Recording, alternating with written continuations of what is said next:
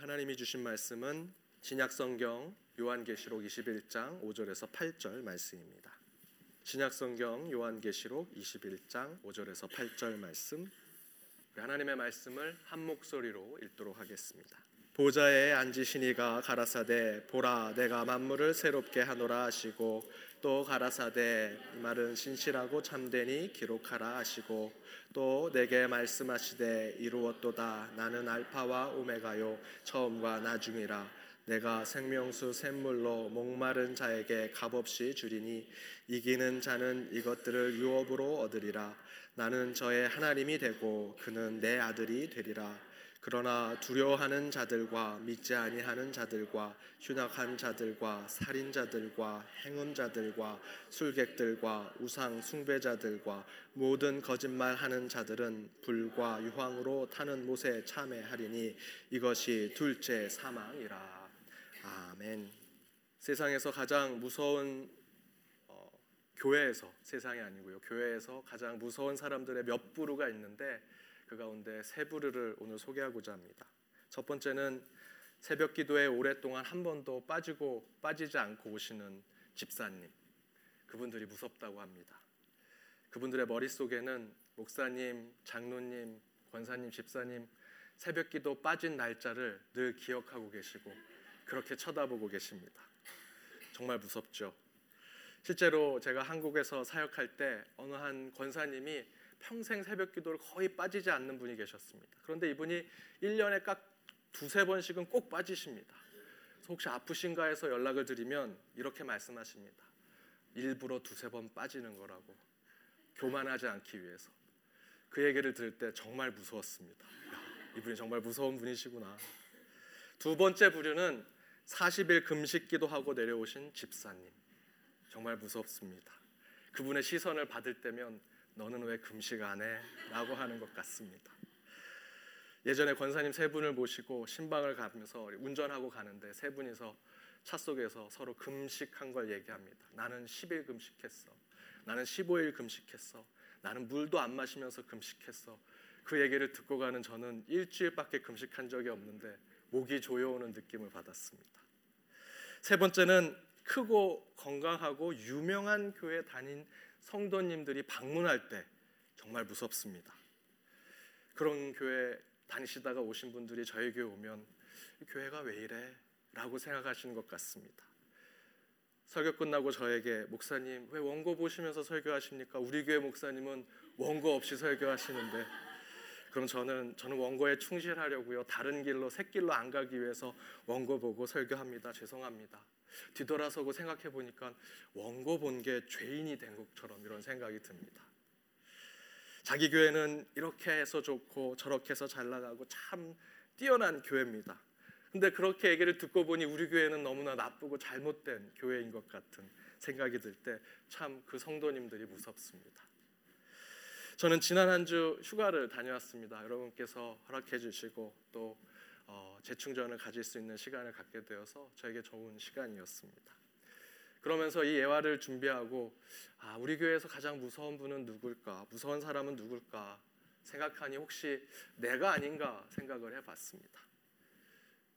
우리 성도님들을 정죄하고 또 탓하고 책임지우고 그렇게 문제 삼으면서 교회를 재판장으로 심판대로 만드는 게 혹시 목사인 내가 아닌가 되돌아보고 반성했습니다.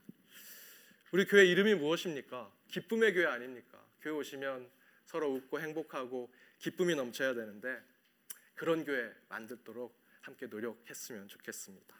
서로 무서운 교인이 아니고요. 피할 그런 교인이 아니라 만나면 기분 좋고 행복하고 웃는 교인이 되는 저와 여러분이 되기를 바랍니다.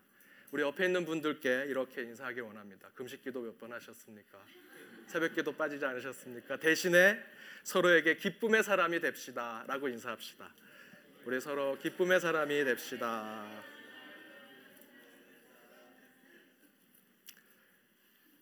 한 주 못 뵀는데 오랫동안 못 뵌 것 같았습니다. 예, 여러분 뵈니까 너무나 기쁘고요. 예, 감사합니다. 말씀 전하도록 하겠습니다. 이번 주부터 7월까지 구원을 향한 꿈이라는 말씀의 전체 주제로 말씀을 나누고자 합니다. 그동안에 저희들이 어떤 것을 향한 꿈을 꿀까라고 했는데 오늘은 오늘부터 저희들 한 세 달 동안 구원에 대한 이야기를 함께 나누고자 합니다. 그래서 오늘 그 시작하는 그 문을 여는 말씀으로 다시 구원이다라는 제목으로 말씀을 나누고자 합니다. 요즘 제가 교회 일이 끝나고 집에 가면 제 아내가 유명한 화가들과 그 화가들이 그린 그림에 숨겨진 이야기 또 그러한 에피소드들이 쓰여진 책들을 읽고 저에게 그 책에 있는 내용들을 얘기해 줍니다. 빈센트 반 고흐라고 하는 화가 여러분 잘 아실 겁니다. 그 화가가 일본의 자연주의 그림과 또 일본의 목파나 그림에 아주 큰 영향을 받았다고 합니다. 그래서 강렬한 색채가 나타나고 거친 붓터치가 그곳에 나타나고 뚜렷한 윤곽을 가진 그림을 그린다라는 것인데 그 얘기를 들으니까 굉장히 재미있었고 흥미로웠습니다. 야, 그림에 대해서 화가가 그린 그림에 대해서 참 재밌는 이야기들이 많겠구나라는 지적 호기심이 생겨서 제가 아는 분께 책을 좀 추천해 달라고 메일을 보냈더니 이 책을 추천해 주셨습니다. 책 제목이 다시 그림이다. 아직 책을 받아보지 못했습니다. 지금 배 타고 오고 있는데요. 이 책의 내용이 무엇인지 너무 궁금해서 인터넷에 들어가서 블로그들이 쓴 글과 또 서평들을 쭉 살펴보았습니다. 그 글 가운데 한 블로거가 쓴 글에 이 책의 짧은 내용들이 담겨져 있었습니다. 이렇게 표현해 놨습니다. 대부분의 사람들은 세계가 사진처럼 보인다고 여깁니다. 나는 사진이 대부분 맞지만 그것이 놓치고 있는 약간의 차이 때문에 사진이 세계로부터 크게 빗나간다고 늘 생각했습니다. 바로 그 지점이 내가 그림으로부터 찾고 있었던 바입니다.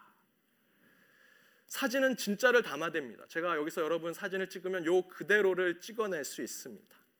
그러나 이 책에서 말하는 것은 사진이 놓치고 있는 것이 있다라는 겁니다. 바로 그 이유 때문에 우리는 화가가 그린 그림을 봐야 한다라고 설명하고 있습니다. 무슨 말이냐? 사진이 무엇을 놓치고 있다라는 것입니다. 사진은 있는 그대로입니다. 찍기 전에 요 장면을 보면 요걸 그대로 찍을 수 있습니다. 찍고 난 후에 사진을 인화해도 몇 년이 지나도 똑같은 그림을 똑같은 장면을 볼 수 있습니다. 그러나 우리가 놓치고 있는 것이 그 안에 있습니다. 그것은 그때 그 풍경, 인물, 모습, 상황을 누구의 눈으로 봤는지, 어떤 감정과 생각이 담겼는지 그런 것들을 우리는 사진 속에서는 볼 수 없다라는 것입니다. 그래서 우리는 화가의 마음이 담긴 생각이 담긴 그림을 봐야 한다라고 이 책은 설명한다고 얘기합니다. 우리는 이곳저곳 다니면서 수많은 디지털 카메라로 사진을 찍습니다. 너무 사진이 많아서 이제는 무슨 사진을 찍어야 될지 모르겠습니다. 셀카 여러분 매번 찍으시죠. 하도 찍다 보니까 멀리서 찍게 하기 위해서 셀카 봉도 나왔습니다. 얼굴을 그렇게 많이 찍어서 여러분 좋으십니까? 요즘은 이 사진의 과잉 시대, 영상의 과잉 시대라고 생각이 듭니다. 저는 가끔 이런 생각도 듭니다. 이런 사진, 이렇게 사진을 많이 찍다가 내가 찍어 놓은 사진도 다 못 보고 죽는 게 아닌가. 가끔 셀폰의 사진 이렇게 보면 내가 이 사진을 언제 찍었지? 라는 생각이 들 때도 있습니다. 그런데 그 사진들에는 찍는 사람의 감정이 나타나지 않습니다. 물론 사진 작가들이 예술 사진을 찍을 때는 그런 것들을 표현하려고 노력하겠죠. 하지만 사진과 화가들이 그린 그림은 분명한 차이점이 있습니다. 우리 영상을 한번 보겠습니다. 세 가지의 그림이 있습니다. 가장 위에 있는 그림은 여러분 잘 아는 한국 화계 이중섭 선생님이 그린 소입니다. 그 밑에는 피카소가 그린 소입니다. 그리고 다시 그 위에는 앤디 워홀이 그린 소입니다. 똑같은 소인데 서로 다릅니다. 그 화가가 그 소를 보면서 느끼는 감정과 해석과 이해에 따라서 똑같은 소가 다른 모습으로 표현된 것을 볼 수 있습니다. 그리는 사람의 생각과 감정과 이해와 해석이 다르게 차별 있게 표현되기 때문입니다. 그래서 이 책은 말합니다. 카피하고 복사하고 저장하고 다시 편집하고 복제하는 이 디지털 시대에 어느 누구도 복사하고 편집하고 복제할 수 없는 화가의 그림으로 우리는 돌아가야 한다. 그래서 이 책의 제목이 다시 그림이다 라고 얘기합니다. 저도 한동안 그림, 화가들이 그린 그림을 굉장히 무시했습니다. 야, 이 디지털 카메라 이렇게 좋아졌는데 이제 이 전화기가 사진도 찍어주는데 해상도도 너무 좋고 그림은 이제 필요 없어. 그림을 볼 필요 없어. 그리고 제가 또 그림을 잘 못 그립니다. 그래서 저는 그림을 보는 것을 좋아하지 않았습니다. 사진의 시대, 디지털 시대의 사진을 찍는 시대가 이제 곧 우리에게 더 좋은 시대가 될 것이다라고 생각을 했습니다. 그런데 이 책을 추천받고 나서 저는 다시 그림을 재생각하게 되었습니다. 다시 그림이구나. 다시 그림을 제대로 된 눈으로 봐야겠구나 하는 생각을 품게 되었습니다. 그림의 가치, 그림의 의미, 그림의 중요성을 다시 한번 생각하게 되었습니다. 그런데 저는 이런 상황을 우리의 신앙 가운데, 우리의 믿음의 삶 가운데 적용해 보는 것이 어떨까 더 묵상해 보았습니다. 디지털 시대가 되면서 수많은 사진이 범람하고 쉽게 사진을 찍고 또 그런 사진들이 정말 너무나 넘쳐나는 시대에 삽니다. 그 안에 그림은 화가, 화가들이 그린 그림은 구시대의 유물 같습니다. 옛날 사람들이나 감상하는 것이라 생각이 됩니다. 그러나 사진의 과잉, 비만 시대에 다양한 해석과 의미, 독특한 관점을 주는 그림의 의미와 가치를 발견하는 것은 중요하다라는 것입니다. 그래서 우리는 다시 그림을 생각하고 다시 그림을 감상하고 다시 그 그림의 중요성을 깨달아야 한다는 것입니다. 바로 이 점을 우리 신앙에 적용해 보자는 것이죠. 우리 기쁨의 교회 개척한 교회입니다. 개척 시작해서 매해 뭐 가족들을 방문하고 여행하는 이유로 저희 교회 오신 분들이 150분 어, 매해 한 200명 가까운 분들이 오셨습니다. 그 가운데 한 30분에서 50명 정도는 진지하게 교회를 찾기 위해서 우리 교회를 방문하셨습니다. 그분들은 어떤 기준으로 교회를 선택하실까? 정말 신앙과 믿음의 기본이 되는 교회 본질적인 것을 보고 교회를 선택하실까라는 생각을 해봤습니다. 그런데 막상 그렇게 교회를 찾으러 오신 분들을 보니까 뭐 저희 교회를 찾으러 오신 분들뿐만 아니라 다른 분들도 쭉 살펴보니 그분들이 비본질적인 것에서 교회를 찾더라라는 것입니다. 중심에 있는 것이 아니라 표피적이고 외부적이고 격가지에 있는 것으로 교회를 선택하더라는 것입니다. 교회 구성원들이 어떻게 되어 있는가? 청년은 많은가? 내 연령의 또래가 많이 있는가? 예배 순서는 어떻게 되는가? 열린 예배를 드리는가? 찬양 시간에 복음 성가는 많이 부르는가? 찬양팀은 은혜가 되는가? 그분들이 얘기하는 은혜가 뭔지 모르겠습니다. 하지만 찬양팀이 은혜가 되는가? 말씀이 은혜가 되는가? 성경 공부는 많이 있는가? 봉사활동은 성교는 해외로 떠나는가? 목사는 잘생겼는가? 목사가 박사인지 아닌지 찬양 리더의 목소리는 좋은지 예배 안내하시는 분들이 친절한지 점심에 국밥을 주는지 안 주는지 이런 것이 교회 선택의 기준이었다라는 것이죠. 하지만 저는 이런 것들이 디지털 시대의 사진들과 같다라는 생각이 듭니다. 화려하고 세련되고 매혹적인 것들 이런 것들이 갖춰지면 교회도 잘 다니고 신앙생활도 잘할 것 같은 생각이 들지만 그 기준들은 우리 신앙과 믿음의 삶의 중심과 기준이 될 수는 없습니다. 여러분 제가 잘생겨서 교회 오셨습니까? 대답하지 않으실 줄 알았습니다. 우리 교사 헌신자 예배 때 했더니 우리 유튜브 부장님이 대답하셨습니다. 남자분이었습니다. 하, 여러분 어떤 사람 때문에 교회 오십니까? 주변에 있는 교회 어떤 분을 잘 보고 그분 때문에 여러분 교회 오십니까? 뭐 제가 잘생겨서 목사가 뭐 보기 좋아서 사람 때문에 교회 오는 거 아닙니다. 여러분 교회 시설이 좋아서 여기 오셨습니까? 목회자인 저는 여러분께 너무 감사합니다. 우리 교회 시설 좋지 않습니다. 이 교회도 저희 교회가 아닙니다. 눈치 보면서 교회 사용하고 있습니다. 불편하고 좁고 답답합니다. 가끔 2부 예배 때 우리 성도님 한 분 표정을 보면 지금 화장실을 가야 되는데 갈 수가 없습니다. 옆에 네다섯 분이 앉아 있는데 그걸 어떻게 하면서 얘기해서 갈까? 그 표정이 눈에 보입니다. 옆에 통로가 있으면 얼마나 좋을까? 그렇게 힘들고 좁고 답답한 예배 환경을 가지고 있습니다. 그럼에도 불구하고 여러분 여기 오셔서 이렇게 예배드리고 있는 모습을 보면 너무나 감사합니다.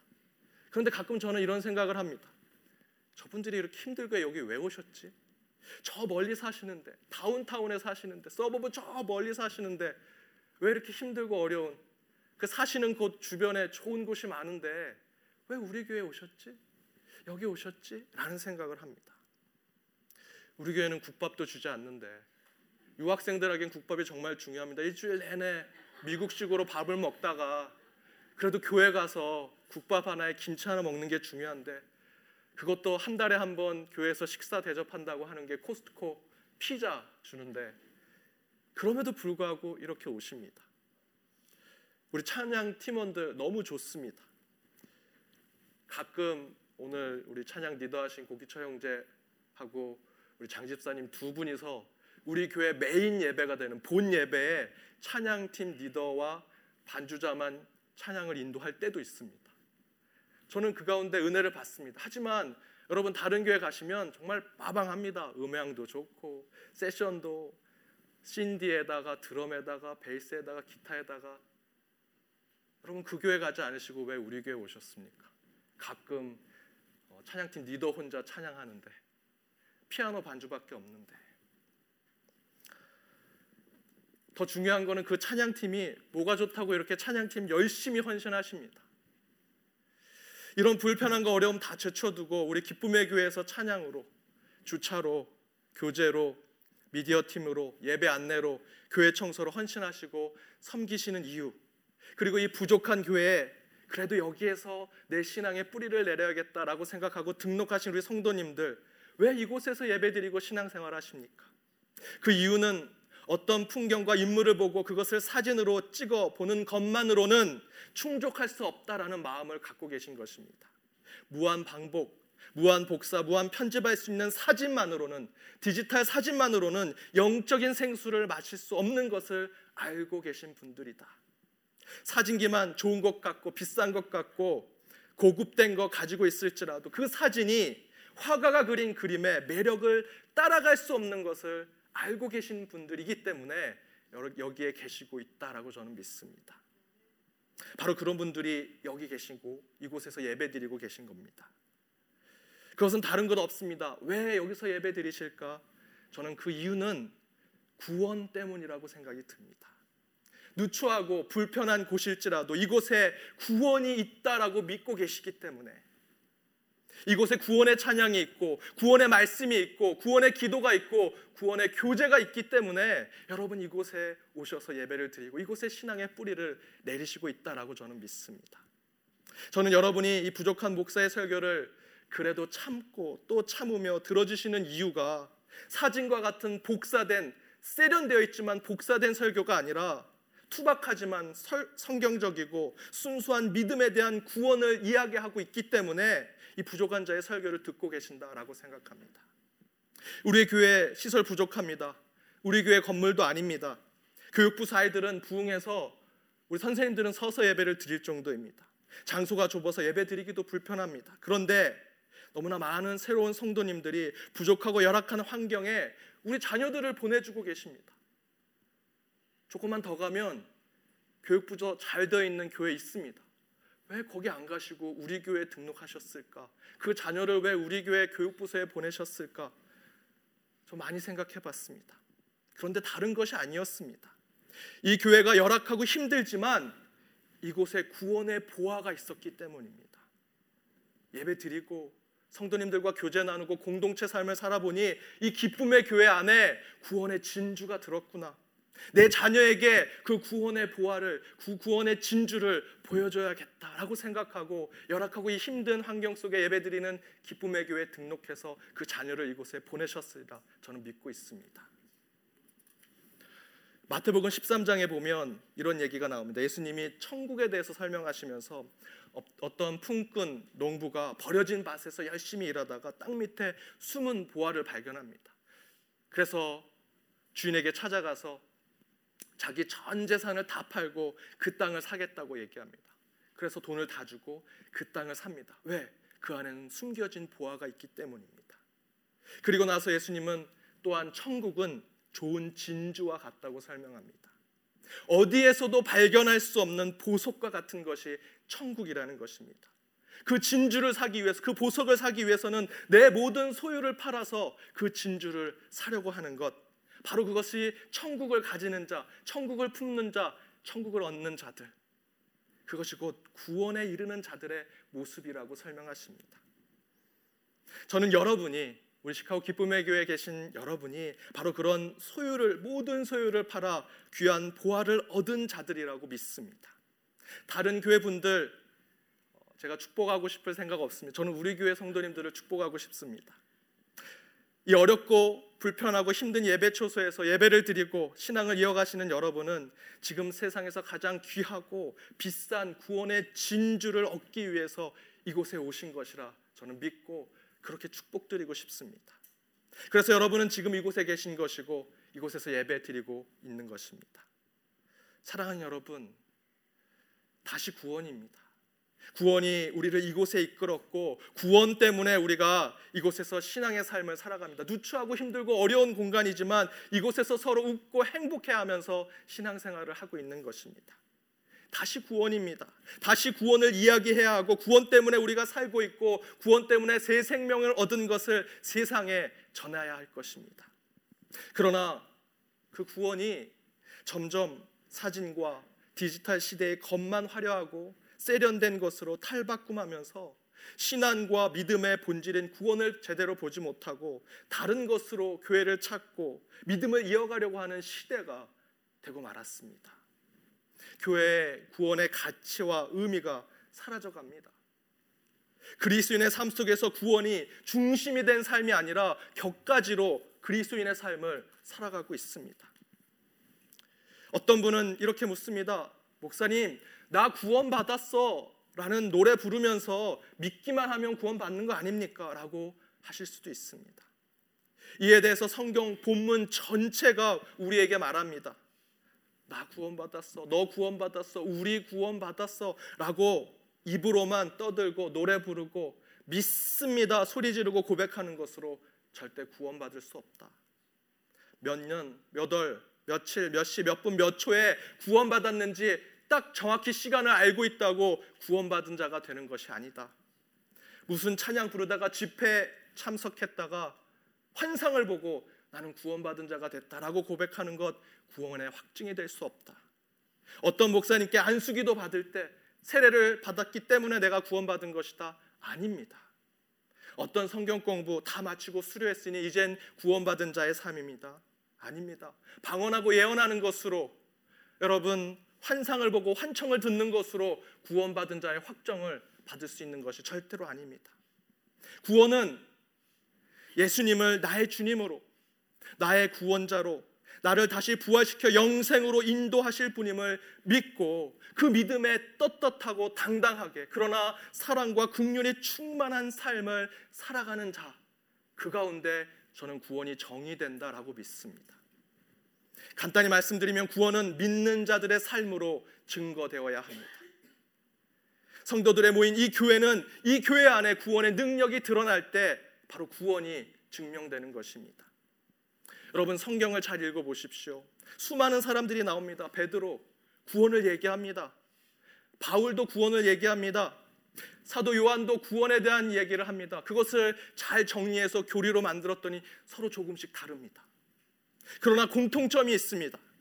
그들은 구원받은 자의 삶을 살았다라는 것입니다. 성경의 인물들은 구원을 삶으로 증명하고 증거했습니다.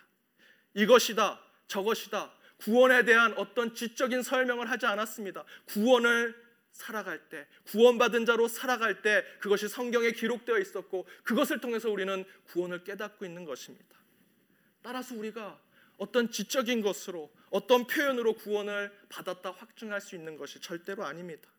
우리가 쫓아가야 하는 구원받은 자의 삶은 독점된 교리, 어떤 감정에 호소하는 찬양으로 어느 밀시 단체가 모여서 성경 공부하고 기도 모임 하는 곳에서 또는 눈에 보이는 화려한 예배당과 어떤 신앙의 프로그램으로 구원을 확증할 수 있는 것이 아님을 우리는 알아야 합니다.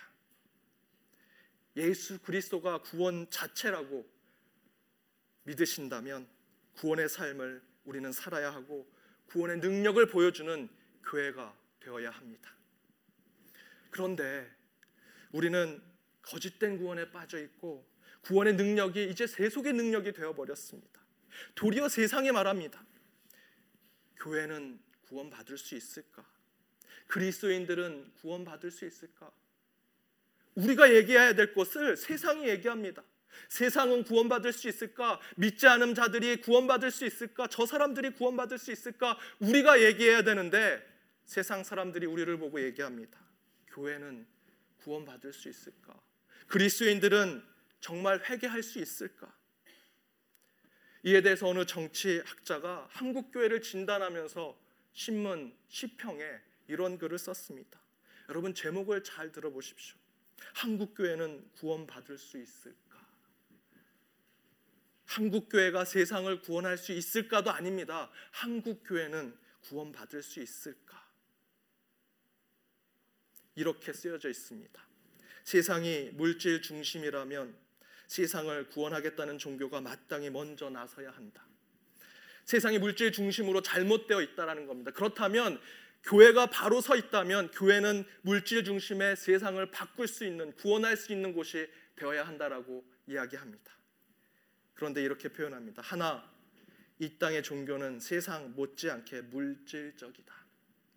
하나님의 것인 교회를 사고 팔고 세습하며 교회 규모 및 목자들의 빈부격차와 양극화가 세상보다 더 크고 대형 교회의 재산 분쟁과 세습 추문이 끊이지 않는다. 분파도 세상 어떤 영역보다 많으며 교회 설립과 해체 주기가 자영업 창폐업 못지않고 목자 배출 체계 및 취업 경쟁이 세상 대학보다 더 치열하며 수입에 대한 세금조차 내지 않는다. 세상을 구원하라고 우리 주님께서 교회를 세상 중심에 세상 가운데에 놓아 주셨는데 교회는 세상은 구원하지 않고 자기 배만 배부른 채 있는 것입니다. 더 화려하고 더 비싸게 짓는 교회, 더 좋아 보이는 교회가 좋은 교회라고 성도들은 이야기합니다. 그리고 목사들과 장로들은 교회를 사고 팔고 직분을 사고 팝니다. 부자들이 다니는 교회가 되었습니다. 가난한 자들은 내쫓는 교회가 되고 말았습니다. 온갖 세상의 추문들이 곳곳에서 나는데 그곳에 그 추문의 대상들이 성직자거나 그리스도인인 경우가 너무나 많습니다. 세상은커녕 나 자신도 구원하지 못하는 교회와 그리스도인이 되었습니다. 교회 안의 성도는 능력이 없고 가치 없는 그리스도인이 되고 만 것입니다. 여러분 정말로 우리는 구원받을 수 있을까요? 먼저 우리 안에 구원을 이야기해야 할 것입니다. 교회와 우리 성도가 다시 우리의 신앙과 믿음의 본질인 구원에 대해서 이야기해야 하는 것입니다. 정말 이 시대의 구원은 무엇인가? 우리는 어떤 구원을 받고자 여기 있는가? 정말 우리는 구원을 받을 수 있는가? 이 교회는 나는 성도 나는 성도로서 세상을 구원할 수 있는 모습을 보일 수 있는가?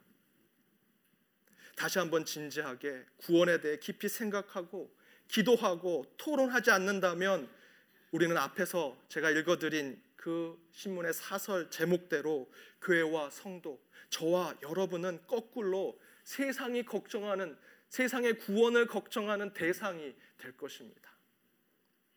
사랑하는 여러분, 저는 우리의 구원이 오늘 함께 읽었던 본문 속에 있다고 생각합니다. 오늘 본문을 다시 한번 읽어보도록 하겠습니다. 스크린을 보시면서 읽으시면 됩니다. 함께 읽겠습니다. 보좌에 앉으시니가 가라사대 보라 내가 만물을 새롭게 하노라 하시고 또 가라사대 이 말은 신실하고 참되니 기록하라 하시고 또 내게 말씀하시되 이루었도다 나는 알파와 오메가요 처음과 나중이라 내가 생명수 샘물로 목마른 자에게 값없이 주리니 이기는 자는 이것들을 유업으로 얻 나는 저의 하나님이 되고 그는 내 아들이 되리라. 그러나 두려워하는 자들과 믿지 아니하는 자들과 흉악한 자들과 살인자들과 행음자들과 술객들과 우상 숭배자들과 모든 거짓말하는 자들은 불과 유황으로 타는 못에 참여하리니 이것이 둘째 사망이라. 아멘. 오늘 본문에서 구원을 세 가지로 얘기합니다. 첫 번째 새롭게 되는 것이다. 저와 여러분이 새롭게 된, 되는 것입니다. 그러나 구원이 거기서 머물지 않습니다. 만물이 새롭게 된다 이야기합니다. 나만 새롭게 되는 것이 아닙니다. 내 옆에 있는 사람, 우리 교회, 우리 지역 사회 세계가 만물이 새롭게 되는 것이 구원이라 말씀은 증거하고 있습니다. 또한 두 번째 구원은 목마른 자, 애통한 자, 가난한 자에게 주어지는 하나님의 선물이라고 이야기합니다. 6절에서 거저 주어지는 것이라고 이야기합니다. 목마른 자에게 거저 주어지는 것입니다. 어떤 공로나 노력이나 수고로 이루어지는 것이 아닙니다. 하나님에 의해서 이루어지는 것입니다. 세 번째 구원은 도저히 구원받을 수 없는 우리가 하나님의 자녀가 되는 것입니다. 우리의 지위가 변하는 것입니다. 우리의 위치가, 우리의 신분이 변하게 되는 것이 구원이라고 설명합니다. 이 세 가지에 대해서는 다음 주일에 함께 말씀을 나누고자 합니다. 그러나 오늘 저희들이 한 주 더 깊게 묵상하는 다시 구원에 대해서 생각하는 말씀의 한 구절은 마지막 8절의 말씀입니다. 제가 읽어드리겠습니다. 그러나 두려워하는 자들과 믿지 아니하는 자들과 흉악한 자들과 살인자들과 행음자들과 술객들과 우상 숭배자들과 모든 거짓말하는 자들은 불과 유황으로 타는 못에 참여하리니 이것이 둘째 사망이라. 여러분 구원은 심판과 함께 있는 것입니다. 구원판처럼 나 구원 받았어. 몇 날 며칠에 나 구원받은 거 확신이 있어. 이제 난 구원의 표를 받았어. 그 이후로 대충 살아도 돼. 종말은 중요하지 않아. 나는 구원받고 천국 갈 거니까 라는 것이 아닙니다. 성경이 끊임없이 우리에게 증거하는 것은 구원은 그 옆에 회개와 심판이 계속해서 병행하고 있음을 설명하고 있습니다. 내가 지금 주님 앞에 온전히 서지 못한다면 나는 구원이 아니라 심판의 자리로 갈 수 있음을 우리는 깨달아야 합니다. 여러분 죄값에 대한 정당한 평가가 여러분 앞에 있을 것입니다. 여러분 이곳 안에 두려움 없는 자들 있습니까? 나는 아무것도 두려움 없어. 하나님도 두려워하지 않아. 라고 생각하는 분 계십니까? 이곳에 믿음이 투철한 자, 내 믿음은 누구도 깰 수 없어. 라고 생각하는 분 계십니까? 흉악하지 않은 자 있습니까? 마음으로 살인하지 않은 자 있습니까? 행음하니, 행음, 하지 않은 자 있습니까? 우상 숭배하지 않은 자 있습니까? 거짓말하지 아니한 자 있습니까? 우리 8절에 나와 있는 것 여러분 잘 생각해 보십시오. 어느 것 하나 다 나에게 적용되는 것입니다. 해 아래 아니 우리 시카고 기쁨의 이 지붕 아래 여러분 아래 의인은 하나도 없습니다. 우리 모두는 죄인입니다. 심판받지 않을 사람이 아무도 없는 것입니다. 이 안에 나는 떳떳한 사람이야 나는 죄가 없어 라고 생각하신 분들 세상에 향해서 돌을 던지십시오. 그러나 여전히 죄인임을 고백한다면 이제 우리는 구원을 다시 이야기해야 합니다. 아무리 목사라도 높은 직분자라도 신앙의 연수가 많을지라도 여러분 다시 구원의 출발점에 쓰셔야 합니다. 목사라고 50m 먼저 앞에 가 있는 거 아닙니다. 권사라고 나 직분 오래 가졌다고 70m, 100m 앞서서 가는 건 아닙니다. 구원의 문제에 이야기할 때 우리는 모두 똑같이 구원의 출발점에 서서 다시 이야기해야 합니다. 교회 안의 것까지 비본질적인 것에서 벗어나 구원의 본질, 구원의 핵심에 대해서 다시 우리의 신앙과 믿음을 살펴봐야 할 것입니다. 여러분 다시 여러분 다시 구원입니다. 구원 때문에 우리가 이곳에 왔습니다. 이곳에서 예배를 드립니다. 그 가운데 구원을 서로 이야기해야 할 것입니다. 여러분 구원 받으셨습니까? 구원 받으신 분 지금 손 들어 보십시오. 라는 질문 전 드리지 않습니다. 여러분이 예 받았습니다. yes, no 대답하시거나 손을 들거나 손을 내리건 여러분 그것은 여러분의 구원에 전혀 작동되지 않습니다. 우리에 대한 구원은 예수 그리스도의 십자가를 통해서 이미 성취되었습니다. 우리가 yes no 하고 손 들고 안 들고로 우리의 구원의 문제가 해결되는 것이 아닙니다. 그러나 우리가 할 수 있는 최소한의 신앙적 행위는 입으로 손으로 나 구원받았습니다라고 이야기하는 것이 아니라 여러분의 일주일의 삶으로 여러분의 일상의 삶으로 그 구원받은 자의 삶을 표현하셔야 합니다. 증거하셔야 합니다. 그래서 우리는 다시 구원을 이야기해야 하는 것입니다. 사랑하는 여러분, 구원받은 자로서 한 주의 삶을 살아가십시오. 오늘 이 시간 이 말씀의 30분 들은 말씀으로 구원을 그래 난 구원받은 자야라고 하는 것에 확증하면서 가는 것이 아니라 이 30분 들은 말씀을 가지고 한 주 여러분 구원받은 자의 삶을 보여주셔야 합니다. 그러한 삶이 증거되는 한 주의 삶이 되시길 주님의 이름으로 축원드립니다. 함께 기도하겠습니다. 구원의 주님, 다시 구원을 이야기합니다. 다시 구원을 위해 기도합니다. 다시 구원만을 소망하며 나아갑니다. 그런데 돌아보니 다른 것들에 더 관심이 많았습니다. 예수가 아니라 사람의 관심이 많았고 십자가가 아니라 찬양의 스킬과 기도의 지식에 관심이 많았습니다. 구원의 공동체가 아니라 먹고 마시는 것에만 관심이 많았고 인적 네트워크를 만드는 것에만 관심이 있었습니다. 주님, 그런 저희를 용서하시고 다시 구원을 생각하게 하여 주옵소서. 참된 구원의 삶을 회복할 수 있도록 저에게 능력과 지혜를 허락하여 주옵소서. 구원받은 자라고 자신 있게 손을 들고는 돌아보니 의심하는 자였고 두려워하는 자였고 믿음 없는 자였고 살인자였고 우상 숭배자였음을 이 시간 깨닫습니다. 이런 죄인인 저희를 불쌍히 여기셔서 구원의 길에 서게 하여 주옵소서. 이 고백이 목사일지라도 장로일지라도 부자일지라도 가난할지라도 모두 똑같이 고백하는 구원이 되게 하여 주옵소서. 이 모든 말씀 예수님의 이름으로 기도드립니다. 아멘.